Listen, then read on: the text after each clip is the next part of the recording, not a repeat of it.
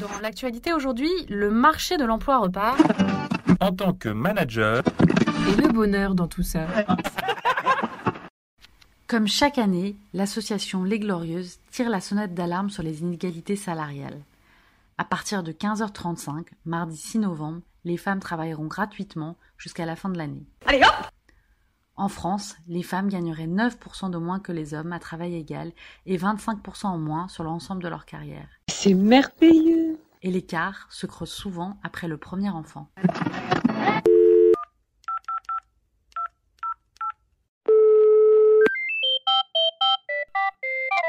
Service après-vente du manager, bonjour Bonjour.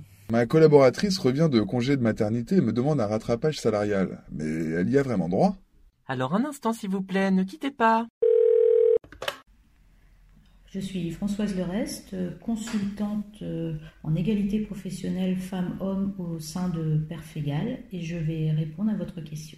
Si on fait référence à la loi du 23 mars 2006 sur l'égalité salariale, la personne qui revient de congé maternité ou d'adoption a le droit de bénéficier des augmentations générales de salaire accordées durant son absence et de la moyenne des augmentations individuelles de salaire de sa catégorie ou à défaut de la moyenne de l'ensemble des augmentations individuelles de salaire. La totale. Normalement, ça doit se faire automatiquement. Elle n'a pas la nécessité euh, de demander. Euh, c'est une obligation légale. Maintenant, euh, c'est vrai que certaines entreprises ne sont pas toujours au courant de cette loi ou alors n'ont pas forcément envie de l'être, euh, mais obligatoirement, elle doit en bénéficier.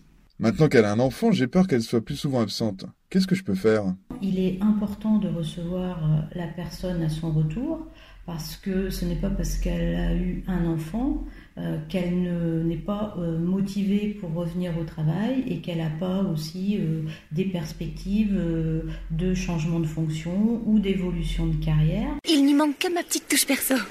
Et c'est vrai qu'on a tendance à penser qu'une une femme qui vient d'avoir un enfant euh, va être moins disponible. Ça, on ne le sait pas. C'est vrai qu'elle va cumuler des fonctions parentales avec des fonctions professionnelles, mais euh, souvent aussi on est deux dans un, euh, à s'occuper de l'enfant et elle peut aussi tout à fait euh, s'investir dans, dans sa carrière professionnelle. Donc c'est pour ça aussi qu'il est important euh, de voir aujourd'hui s'il n'y a pas aussi de nouvelles formes d'organisation de temps de travail qui peuvent faciliter l'articulation entre vie privée, vie professionnelle et que certaines fois euh, on sorte un peu de cette, euh, cette culture du présentéisme et de penser que c'est toujours les femmes qui sont plus absentes pour, euh, pour enfants malades. Ses collègues masculins risquent de lui reprocher ses absences. Qu'est-ce que je peux leur dire pour les sensibiliser? On peut sensibiliser surtout en organisant des temps de formation sur le sujet, puisqu'on sait bien que qu'on soit homme ou femme, on est tous empreints de stéréotypes et que ces stéréotypes ne, ne se cantonnent pas à la sphère privée, que inconsciemment, à travers ses propres stéréotypes, on peut perpétuer des inégalités dans la sphère professionnelle. Bah quoi?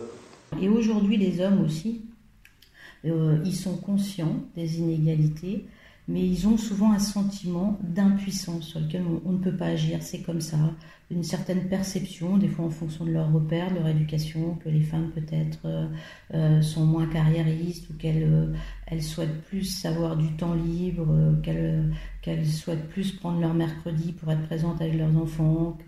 voilà. Et certaines femmes aussi ont une tendance à ne pas se positionner non plus sur certains postes parce qu'aujourd'hui, tels que les, les, en particulier dans les fonctions managériales, euh, les pratiques donnent pas forcément envie puisque euh, il faut être très présent. On est vraiment euh, dans la logique où quand on a une fonction à responsabilité, c'est pas forcément compatible avec un temps partiel. Navré, mais vos complications ne sont pas mon problème. Et que répondre aux hommes qui voudraient prendre un congé parental?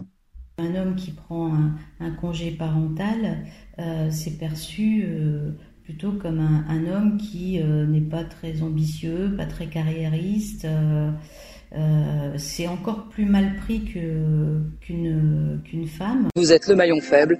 Au revoir. Et je dirais qu'aujourd'hui, les hommes veulent s'investir dans la parentalité, mais c'est les entreprises qui sont moins prêtes à ce qu'ils puissent s'investir, et ils savent très bien que s'ils le font, ils vont mettre un frein à leur carrière. C'est aussi pour ça qu'ils ne le font pas, y compris soit un congé parental, soit un temps partiel.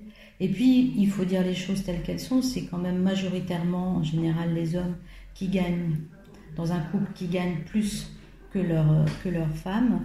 Et du coup, c'est aussi un rapport à un calcul financier que font les couples en termes de congé parental. C'est pour ça qu'il faudrait aussi que l'entreprise gomme les écarts de rémunération et facilite, en effet, ne pénalise pas les carrières, que ce soit des femmes et des hommes, qu'ils soient à temps partiel ou qu'ils aient pris un congé parental. Et là, ils, ils vont améliorer la qualité et les conditions de travail pour les deux sexes. Rien n'est impossible. Service après-vente du manager vous remercie pour votre question. Vous pouvez maintenant raccrocher. Un podcast de cadre emploi.